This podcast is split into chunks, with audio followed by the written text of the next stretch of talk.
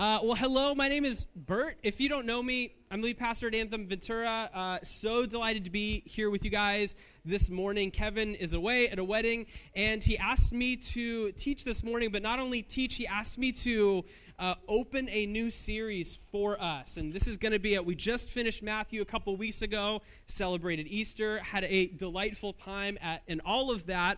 Um, but what we are doing is taking the month of April and actually, as a sort of continuation from our study through the book of Matthew, digging into a few things uh, that we need to wrestle with as a church together. And it's actually some things that our almost two year journey through the book of Matthew have kind of opened up for us. And so that's what I'm starting today with you guys. And Kev will be back next week picking up uh, the next pieces and the next steps after this. And, and I want to give you guys a little bit of warning right at the top this morning is going to be a little more on the teachy side and a little less of the preachy side, if you catch my drift. If you have been around Anthem for any length of time, uh, you'll find that we have some of those ebbs and flows. And so, what I'm trying to do this morning with you guys is just tee up where we're headed next and to give a bit of an introductory uh, session for what we're going to be wrestling with over the next couple of weeks.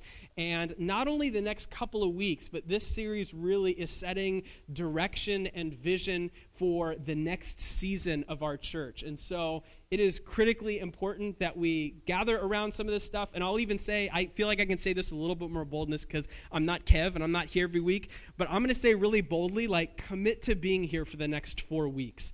Uh, I know it is easy not to, but I'm going to ask you to make this a priority and make your community group a priority over the next four weeks because we are really grappling with new stuff, or some of you guys it's new, some of you it's not, but really grappling with important things for us as a community that will set tone and direction for the next few years of Anthem Church. So it is really important that you uh, find a way to be here, to be present, wrestling with this stuff in your community group, and making that commitment even here and now. And so that's just my encouragement for you. But we're calling this series Practicing the Way of Jesus. And really, this teaching series over the next couple of weeks is meant to reshape our understanding of following Jesus. And we can see a lot of those words in this title and subtitle Practicing the Way of Jesus, Reshaping Discipleship. Those are all a lot of really loaded words and a lot of words that people have had misunderstandings of or, or words that have been interpreted in weird ways and words that we find in Scripture and 2,000 years later find ourselves with this weird dissonance of reading one thing and experiencing another. And so, what our hope is for these next couple of weeks is to just give us some foundation and language for which we can live and grow together as a church in the coming season. And so, before we dig in, I want to pray, ask the Holy Spirit to inform and guide this time, and for all of us to be in a receiving and ready posture. Father, we love you so much. Thanks for what you're doing here at Anthem Camarillo. Thanks for uh, just the, the new life you've been sowing in this church. Thank you for the journey that you've brought us on together. Um, and would you help, Holy Spirit, make us ready receivers uh, for what you have for us this morning? Would you help us to be receptive to Scripture, receptive to your voice and your leading? And would you help me teach and preach in a way that accomplishes your goals, Father, for this morning? And uh, as we seek to understand uh, Jesus and his call for us, would you soften up our hearts, our minds? Would you help us lay our preconceived notions at the door and really seek to understand who you are and the life you're calling us into? We, we just acknowledge right up front we desperately need your help in this. Um, we have misunderstood, we've got it wrong, we've had this skewed vision. Whatever it is, we come in with baggage and we come in with experiences, good and bad. And Father, we're asking that you help strip some of that away and to help us to see you a bit more clearly today than we did yesterday, and more tomorrow than we did today. And so we ask for your help, Holy Spirit. Would you guide us and lead us? In Jesus' name, amen. Amen. If you want to take out your Bibles, you can take out your Bibles to the book of Mark. Fair warning, we're going to be hopping around quite a bit. And what I want to do is start with this challenge we have around the word Christian and around the word disciple or discipleship. Some of the problem is that, that we are encountering head on is if you walk into a room of 100 people and you ask those 100 people to define the word discipleship, you will likely get 100 different, different definitions. Like based on your heritage, your experiences, good and bad, your story with Jesus and the church. And what we are hoping to do over the next couple of weeks is simply provide a bit of a foundation and common understanding for some of the, I don't, I don't want to say basics, but, but fundamentals of who Jesus is and what this life is that he is calling us into. You see, when we finished the book of Matthew together, we had this sense as a teaching team and as an eldership that we're not done with this. We're done with the book of Matthew. We spent almost two years in it, but we're not done with some of the stuff that was just dug up in our hearts. And we kind of left with this feeling of we, we want some intentionality and we want some clarity on what it means to be that disciple Jesus is calling to himself and how that actually reshapes our entire life. And this idea of, of Christianity or being a Christian has gotten a little bit blurry in the last couple of thousand years because as we look to the ending of the book of Matthew and the beginning of the, the book of Acts, we're, we're seeing this, this difference and this dissonance with our felt experience and what we read about in Scripture. And yes, there's time, there's place, there's culture, absolutely.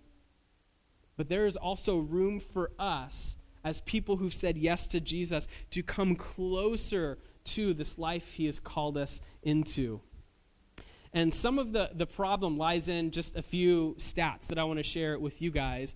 Um, and the first stat is in a recent Gallup poll from 2015. They found that over 75% of people in America claim to be a Christian, which kind of on the surface seems like good news, right? Like, hey, this is cool. The gospel is going forward. People are getting saved. This is really rad. But in, a, uh, in that same year, a poll done by Barna, another group who surveys people, found that of those 75% who call themselves Christians, about 2 in 10 or 20% of that group are involved in some sort of discipleship activity. I put big air quotes around that because that they, they uh, put out a pretty broad net for what that means, whether it's attending church or uh, whether it's meeting with some sort of mentor, engaging in spiritual disciplines. You can kind of fill in the blank right there. But about 20% of that 75% is somehow working out their faith, right? Is in, in some way taking steps towards Christ and Christ likeness. And so, out of the total population as of about 2015, that means 15% of people who are claiming to be Christian are engaging in some sort of discipleship activity. And some independent polls that have come out since then place that number closer to about 7 or 8%, which is staggering. Which is staggering when you look at the difference between the amount of people who say yes to being a Christian but no to the life of Christ. And I don't know if, if any of you have walked some of that journey. I know I have a lot in my life of this journey of saying, yeah, I, I believe or I adhere to some generic situation where there's a God and I'm supposed to be at church. And that's about all I figured out. And so these couple of weeks have really been birthed out of a ton of, of personal journeying and, and learning from our teaching team but also just kind of where we're at as a, as a family of churches, needing to set clarity and direction for what we believe Jesus is calling us into. A.W. Tozer, the great philosopher, theologian, writer, whatever you want to call him, said that salvation apart from obedience is unknown in the sacred scripture. That there's something to this idea in the last few hundred years, particularly in the Western world, that you have somehow been able to call yourself a Christian yet not really follow Christ. And we're not trying to solve all the world's problems in the next couple of weeks, but what we are hoping to do is set direction for us as a church to say, we don't like that. And if nothing else, we want to be a church of people saying yes to Jesus and figuring it out what that means. And not being okay with sort of this vague idea of God and showing up at church only on Sundays and saying that's the ideal Christian life. We're saying that's, that's not it. None of us are perfect or have this figured out, but we want to point the other way and say, no, we actually want to pursue Jesus and his way for our life. And so that is what this series is about, is what this series was birthed out of. Jesus did not call for Christians as we know it today, as we understand that term for today. He called disciples to himself. And so, even the difference between those two words, the word Christian is only used three times in the Bible, and two of which are used by people outside of the Christian faith, talking about people who are inside. This word disciple, however, shows up over 268 times, depending on your translation. What we know about the Bible is when the Bible repeats something, when the authors of Scripture repeat something over and over again or come back to a phrase or a word, that's sort of like a flag going up, say, pay attention to this here. And we can't ignore that stark contrast between these two words. One that literally means of Christ or those belonging to Christ, those outside the way of Jesus, pointing to disciples and saying, those Christians and the term Jesus actually uses for those who would follow him disciples. Sometimes we, we think you can, you can have one or the other and they can both work in tandem. You're like, and you can say, I'm a Christian, but discipleship is for the super Christian. It is for the ultra religious people who are willing to go to church every Sunday of the month and maybe be in a community group or some smaller accountability group or DNA group or something like that. And so I don't know if that is common for you guys in the church that I grew up in. These words were sort of used as a pathway of advancement. Like, okay, first you are a Christian, right? That's if you say yes to Jesus, you're a Christian. And then if you make it, if you're you're holy enough, if you take the right classes and meet with the right people, then you're a disciple. And that's like you graduated. That's the next step up. And then maybe after that, you can be a leader. And there's this pathway that was, I'm, I'm sure, with all good intentions, but set out to differentiate between a Christian and a disciple. And when we have searched scriptures, we simply don't find that distinction. We don't find this gray area we find ourselves in quite frequently where someone can say yes to being a Christian but no to the life Jesus calls us into. And that's where we find ourselves trying to speak into right now over the next couple of weeks. Dallas Willard, in his book, The Great Omission, says the great omission from the Great Commission is the idea that we can be Christians forever and never become disciples. Christians generally don't have a plan for doing everything that Jesus commanded. We don't, as a rule, even have a plan for learning this ourselves, and perhaps assume it is simply impossible. And that explains, he says, the yawning abyss today between being Christian and being a disciple. And the thing about following Jesus is it does not work as a side hobby. It doesn't. In fact, it's probably harder and more frustrating and more fruitless. Following Jesus was designed to be the central focus of your entire life through which everything else in your life is filtered through. And that's the fundamental understanding we have to have moving forward. That being a Christian is not an add on if you have a spare weekend, but it is the thing that is most important about you and through which everything in your life is filtered. This is vital for us. Now, that doesn't mean you all quit your jobs, leave your families, and become pastors. That is a terrible next step for most of you in this room for sure. But it does mean that wherever you are, follow Jesus. In whatever context you are put in, live the life Jesus lived in that context. Let your discipleship to Jesus be the focal point for which everything else is shaped in your life. And through the Gospels, and we saw this quite poignantly in the book of Matthew together, that there were frequently two groups around Jesus. There were other people for sure, but there were frequently two groups who were looking at Jesus and interested in what he was doing. And we find this distinction in Scripture between the crowds and disciples. The crowds and the disciples. And we see that these disciples were people who said yes to Jesus and literally left everything to follow him, wandering from town to town as he's teaching, preaching, healing, prophesying, and casting out demons and interacting with the religious elite of the time. And then there's this other whole group of people hundreds and at times thousands or tens of thousands who are interested in what Jesus is up to, but never actually make a decision to follow and change their life. What is fascinating about that distinction, that literary divide that the gospel writers give us, is there is no middle space. There's no middle space for someone who said, Yes, Jesus is the Son of God. I'll see you when I die. And that's like, and that's it. But if we're honest, that's a whole lot of the makeup of Christians in our time and place today. Is more like fire insurance, right? Have you guys heard that analogy before? Like, I don't want to go to hell, so I'll say yes to God. It won't change anything about my life. And then when I die, at least I get my own harp on the cloud. And like, I'm not in hell. And that's the, that's the distinction we live with. That's the reality that we live with. And we find that concept totally unknown, foreign, and alien in Scripture. And so we have these two groups, crowds and disciples. And the disciples, just as a frame of reference, weren't only the 12 that are listed here in Scripture. Jesus had a whole lot more disciples, even had women disciples, which was crazy and revolutionary at the time. But we see these 12 are called out and usually used as examples of how to live, or sometimes how not to live when Jesus corrects them, how to live a life following Jesus. And throughout Matthew and Mark and the other gospel writers as well, we have these two groups of people who are often compared as they're encountering Jesus. And so we have a whole lot of examples like this in the book of Mark, chapter 8. You can turn there if you want in your Bible.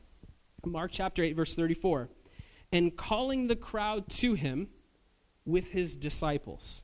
So we have this literary divide right off the bat. This happens quite a bit, but right at the beginning, he calls the crowd to him with his disciples. These are two different groups of people with different goals and, and orientations of life. He calls them both to him. And this is meant for us, the reader or the hearer, to force this question out of us which one are you? Right, Matthew and Mark do this all the time. When we see calling the crowd to him with his disciples, which one are you? Are you just looking on for what Jesus is doing, or are you following him? Are you just interested? Or are you actually following Jesus and arranging your life accordingly? And to be honest, probably a lot of Christians would be way more comfortable placing themselves in the crowd category. Because as we search the Gospels, there's not a whole lot asked of the crowd. As Jesus is teaching and interacting, they, they, they get to receive, they get to be on the receiving end of a lot of Jesus' teaching. They get to be on the receiving end of his uh, uh, casting out demons, of healing people, but not a ton is asked of them. The disciples, however, a lot is asked of Jesus' disciples. Make no joke about it. Following Jesus is not easy.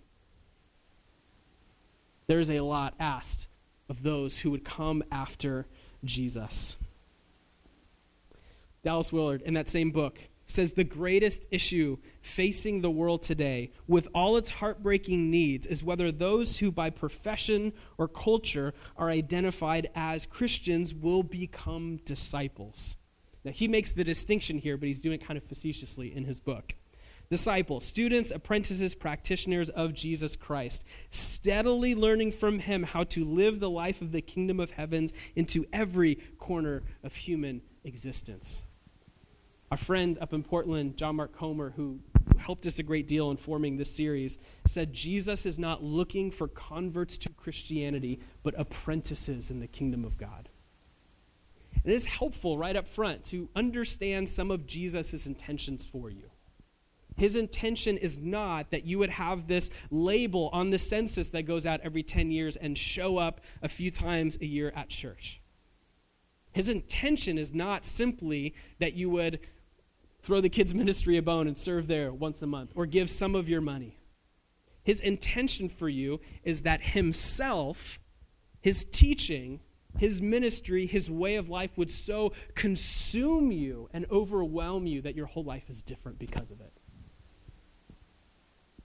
The good news is this is not all bad news. What we're talking, I know this is a little bit of a downer so far. It's not all bad news because right after that phrase in Mark chapter 8 verse 34 is an invitation.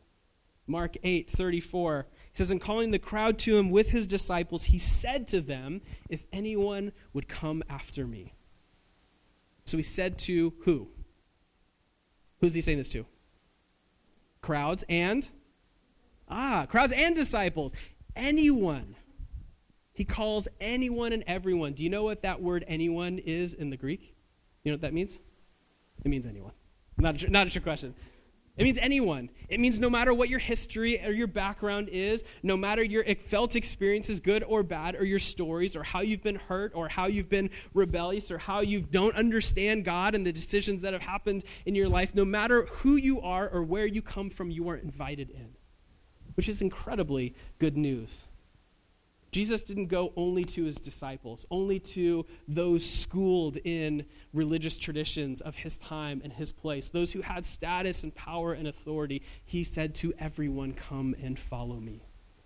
Which is great news because if you're anything like me, I don't have it all together. And so this invitation is a graceful one, of one I relish and enjoy and celebrate. When we get to celebrate on days like Easter, where Jesus throws the nets wide and said, Any who'd come after me can have life and life to the full. He said to the crowds and disciples, anyone and everyone, no matter your background or history, he invites you and he invites me. But this doesn't just happen to you. It's not a passive thing where you say yes to Jesus and then can sit on the couch and expect the Holy Spirit to do all this great work for you without lifting a finger. Because look at the very end of that same verse in verse 34. Let him deny himself, take up his cross, and follow me. Let him deny himself. Any who would come after me, let him deny himself, take up his cross, and follow me. This takes practice. This takes effort on your part.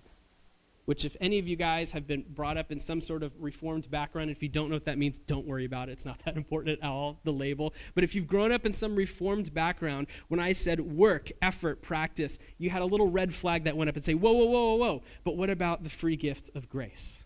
Absolutely. Ephesians 2 is very helpful for us where Paul reminds us we have received this free gift of grace, not so anyone can boast, but we were created for something. We were created for good works, for partnership with the Holy Spirit in this life following Jesus. Willard himself says, Great is not opposed to effort, it's opposed to earning. Right? We don't earn our salvation. But once we are brought into his family, you and I have work to do good, sanctioned work by Jesus through the Holy Spirit. We have work to do in our journey with Him. Jesus often says things like this in Matthew chapter 7. Everyone then who hears these words of mine, as he's closing out the Sermon on the Mount, he says, Everyone who hears these words of mine and does them will be like a wise man who builds his house on the rock. Depending on your translation, that verse may read, Everyone who hears these words of mine and puts them into practice. Which is so good. Jesus has spent the last few chapters unloading this manifesto of life with him, this vision for life in his kingdom. And what he is telling us at the very end of that sermon is this was not for the benefit of your head knowledge. This was not so that you can be a little smarter, understand who Jesus is a little more, while those things may happen along the way. This is meant to change everything about you. You're meant to put these into practice. The common vernacular for, for Christians, especially in, in first century Palestine in that area, and the, the concept of Christianity, the common vernacular label they would use for themselves is, is the way. It wasn't called Christianity, it was called the way. You are followers of the way of Jesus. And part of following the way of Jesus would actually be living like Jesus, doing the things he did. Which become full circle why we call this series Practicing the Way of Jesus. We want to recover and reclaim what it means to be a disciple of Jesus for us in our journey. And so, what I'm going to do with the last bit of my time I have here, so that's kind of, I unpacked sort of the problem and the vision for where we are going as a church. And what I want to do for the last bit of time is just give you guys the, the first taste and the first glimpse of some of the, the core foundational things we're going to be hitting over the next couple of weeks. And so, you might leave with questions. You might leave like wanting more, or this is just like an itch that needs to be scratched a bit. Don't worry, that's what these next couple of weeks are for. But what I want to do is give you just a bit of a, a, a taste and a teaser for where we're heading, and hope that honestly excites you or entices you to dig in. Dig into scripture, dig in with your community group into understanding this life. Whether you are brand new to Jesus or have been walking with him for decades and decades, I want this to ignite something in you that draws you in further to following Jesus. And so today I want to introduce some of the core concepts of being a disciple of Jesus. And some of it will be really familiar as it draws heavily from our time in the book of Matthew, our last two years in the, in the book of Matthew. And the completion of the book of Matthew is a lot of the why behind how we got here and what we're doing with this series. So, to do that, to understand where we're headed a little bit, I want to dive just very briefly into first century Jewish culture, practices, and religious traditions to help us understand where we find ourselves today. You okay with that? Hang in with me, it will all connect, I promise. But out of the 90 or so times in the four Gospels that people interact with Jesus, 60 of them, they call him teacher or rabbi or both, depending on your translation, which in the time would have meant the same thing teacher, rabbi. Jesus, the rabbi. Jesus was many things.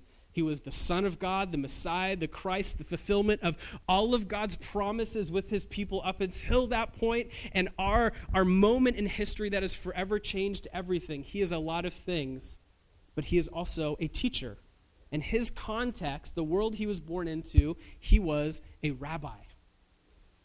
And so his vision for following him is filtered through this lens of what it meant to follow a rabbi in first century Palestine. This has profound implications on how we actually follow Jesus and how we should listen to him and shape our lives around him. And so, what I want to do is read a couple of stories of Jesus calling disciples to himself and let that shape our understanding of what it means to follow Jesus. So, turn with me to the book of Mark. You can turn there. We're going to be doing a lot of page flipping, or you can just look on the screen behind me. Mark chapter 1, verse 16. Passing alongside the Sea of Galilee, he saw Simon and Andrew, the brother of Simon, casting a net into the sea for they were fishermen. And Jesus said to them, Follow me, and I will make you become fishers of men. And immediately they left their nets and followed him. And going on a little farther, he saw James, the son of Zebedee, and John, his brother, who were in their boat mending their nets. And immediately he called them. They left their father Zebedee in the boat with the hired servants and followed him. Mark chapter 2, verse 13 he went out again beside the sea, and all the crowd was coming to him, and he was teaching them. And as he passed by, he saw Levi, who is Matthew, the son of Alphaeus, sitting at the tax booth. And he said to him, Follow me. And he rose and followed him. Mark 3, verse 13. And he went up on the mountain and called to him those whom he desired. And they came to him. And he appointed the twelve, whom he also named apostles, that they might be with him, and he might send them out to preach and have authority to cast out demons. And he appointed the twelve Simon, to whom he gave the name Peter, James, the son of Zebedee, and John, the brother of James, to whom he gave the name, don't know how to pronounce that, we're going to move on. That is, sons of thunder, and Andrew, and Philip, and Bartholomew, and Matthew, and Thomas, and James, the son of Alphaeus, and Thaddeus, and Simon the Zealot, and Judas Iscariot, who betrayed him. Mark chapter 8, verse 34. And calling the crowd to him with his disciples, he said to them, If anyone would come after me, let him deny himself, take up his cross, and follow me. For whoever would save his life will lose it, but whoever loses his life for my sake and the gospel's will save it. For what does it profit a man to gain the whole world and forfeit his soul? For what can a man give in return for his soul? What I want you to see here is the pattern of Jesus calling people to himself is not simple belief in him with heaven at the end. but it fundamentally disrupts everything about their life. This was a call to come and follow Jesus, to come and be his disciple. And this word disciple that we find so frequently throughout the Gospels, in the Hebrew, this word was Talmidim. And this comes from this root word of Talmud, which literally meant instruction or teaching. And so Talmidim were those who were of instruction or of teaching, implying this student, learner, apprentice, disciple, subservient relationship that we have to the master. Right, so as Jesus was calling people to himself, he said, Come be my student, come be a learner, come be a disciple, an apprentice. Come follow after me, recognizing me as Lord, Savior, teacher, and not yourself. This was the call. And the word that probably most appropriately translates to English is, is not necessarily discipleship, maybe just because it's kind of a loaded term. But what's actually more helpful is the word apprentice. And it gives us a better picture for what Jesus was inviting disciples into was apprenticeship to him. To follow a rabbi was to apprentice under a rabbi. And this idea of discipleship or apprenticeship, it wasn't invented by Jesus. He used that system that had already been in place since Plato and Socrates. He wasn't the first Jewish rabbi to have disciples. They all did. People did before him, people did after him. Sometimes they had a lot more. Arguably, Jesus' disciples are probably the most famous, but this was not a new concept. This was well worn in the fabric of first century life. Was the idea that you were a disciple of someone or something discipleship was a normal part of the world, normal part of history, culture, time, place. But the way we talk about discipleship now is very far from its original context and roots and implications.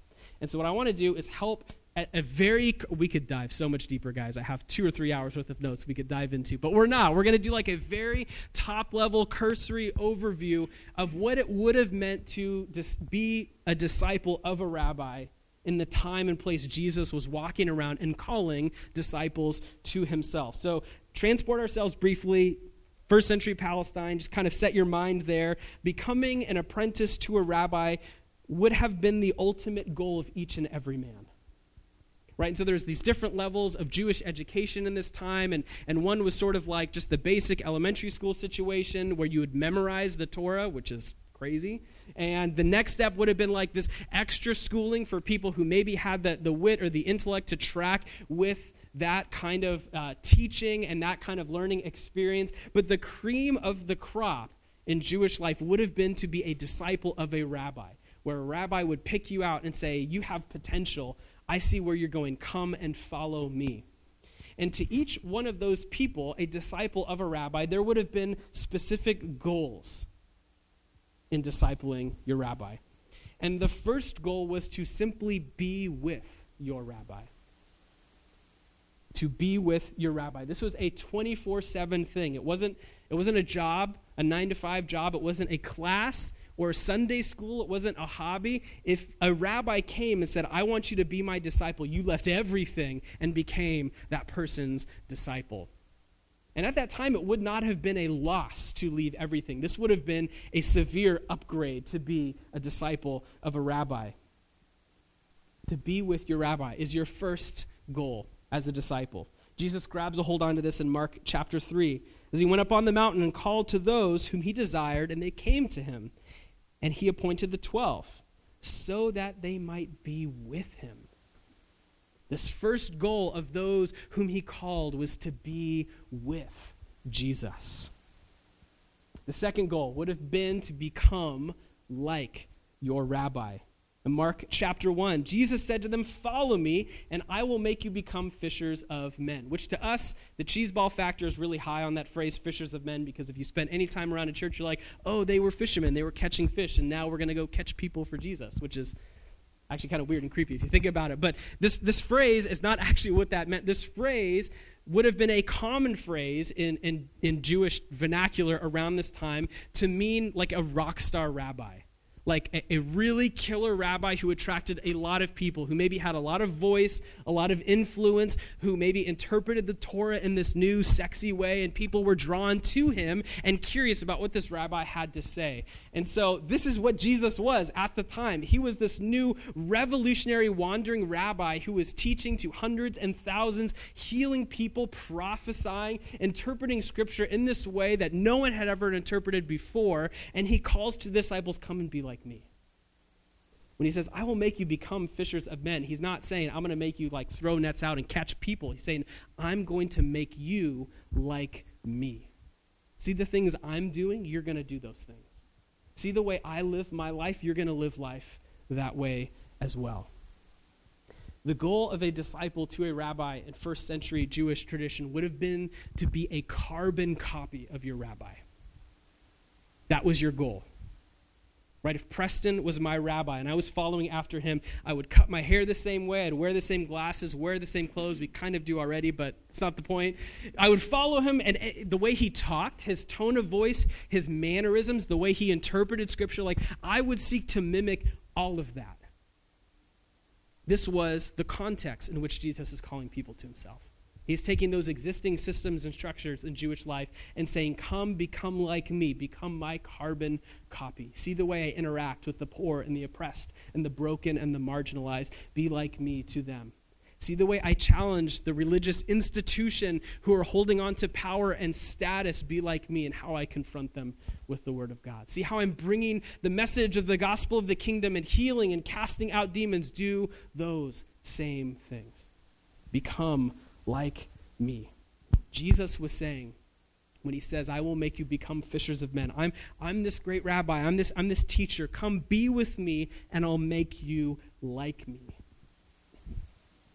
And our third goal, if you are a disciple learning to be a disciple under a rabbi, was to do what your rabbi did. Back to Mark 3. He went up on the mountain, called to him those whom he desired. They came to him. He appointed the twelve so that they might be with him, and he might send them out to preach and have authority to cast out demons.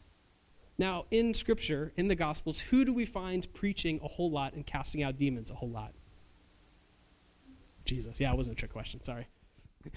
is Jesus. This is what he was doing. This is what characterized a whole lot of his ministry. Jesus calls people to be with him, to become like him, and say, and now watch me, because you're going to be doing the things I'm doing. The, the pinnacle of discipleship to a rabbi would have been your rabbi looking at you and saying, okay, you're ready. Go out and do the things that I'm doing. Go make your own disciples.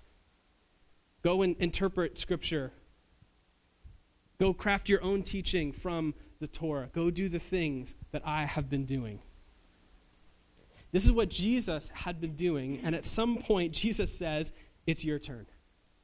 Right? We, we went through that in the book of Matthew where he collects his disciples, sends them out on the exact same mission he was on, and they come back all excited that they were teaching. People were receiving the gospel, that, that some demons and authorities like listened to them and were cast out, and it was incredible. Jesus says, Go and do the things I'm doing. The whole point of apprenticeship to your rabbi was not that you would know a lot about your rabbi. The point of apprenticeship was that you would be with him, become like him, and actually go on to do the things he was doing. That's the context. That's the way Jesus was calling disciples, people to himself to become disciples was layered in this context of being with him, becoming like him, doing the things he did.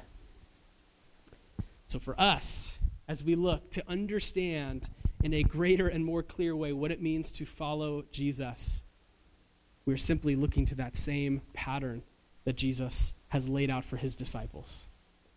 We believe at Anthem, just good to throw this out there. There's no distinction between disciples in the Bible and, and, us today in terms of things we can or cannot do or life we are are not called into. We believe as a church that when Jesus is preaching and teaching to disciples, he's teaching and preaching to us. When he's calling us to leave things of our past to follow him and let him radically reshape our lives, that's not just for them, it's for us as well. And so as we look in a greater way to understand what it means to follow Jesus, It is this journey, not an overnight deal, but is this journey in orienting our lives around these three goals to be with Jesus, to become like Jesus, and to do the things he did. That's where we're going over the next couple of weeks. We're digging into these in a greater way. I want to give you the the one liner on each one of them. It's not one liner. I'm sorry, I lied to you. It's a little, but it's like the top level. It's the it's the entry point into each one of these for us. And the first is to be with Jesus. This is the first and most important goal to spend our time with Him. We'll get into this next week because Jesus is not here in the exact same way he was here with the original disciples. We can agree, yes, we believe he, he's with us always till the end of the age. We are indwelt with the Holy Spirit, but, but we have to understand what this looks like in our time and place. That is next week. And this is the baseline for all who would follow Jesus, is to be with him.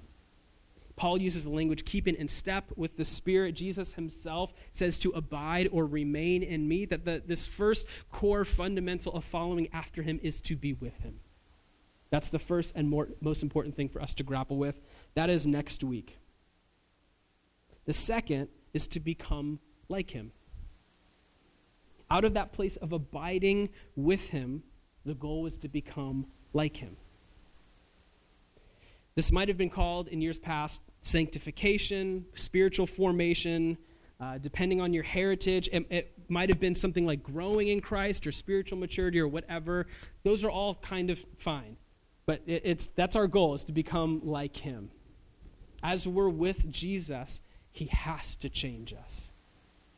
He has to change us. And that's what we're digging into into week three. And the reality is, we're all disciples of someone or something. And chances are we're disciples of a whole lot of someone's and a whole lot of something. As, as unique you like to be, like we're all formed and shaped by a whole lot of things and a whole lot of people. And so the question is not are you being formed or what are you becoming something, but the question is who or what are you being formed by? That's what we're seeking to answer on week three. Okay, the third goal is to do what he did, which just made a whole lot of you uncomfortable because you're like, but wait, he was the Son of God. He, he raised people from the dead. He healed. I can't do any of those things. Don't worry. Yeah, it's going to be challenging, but that's what we're digging into week four is to actually do the things Jesus did. Jesus himself said, You will do greater, when the helper comes, you will do greater things than even I have done. We have to grapple with that. It exists in Scripture as much as it does not compute with our normal way of living. We have to grapple with what that means. So, do what he did.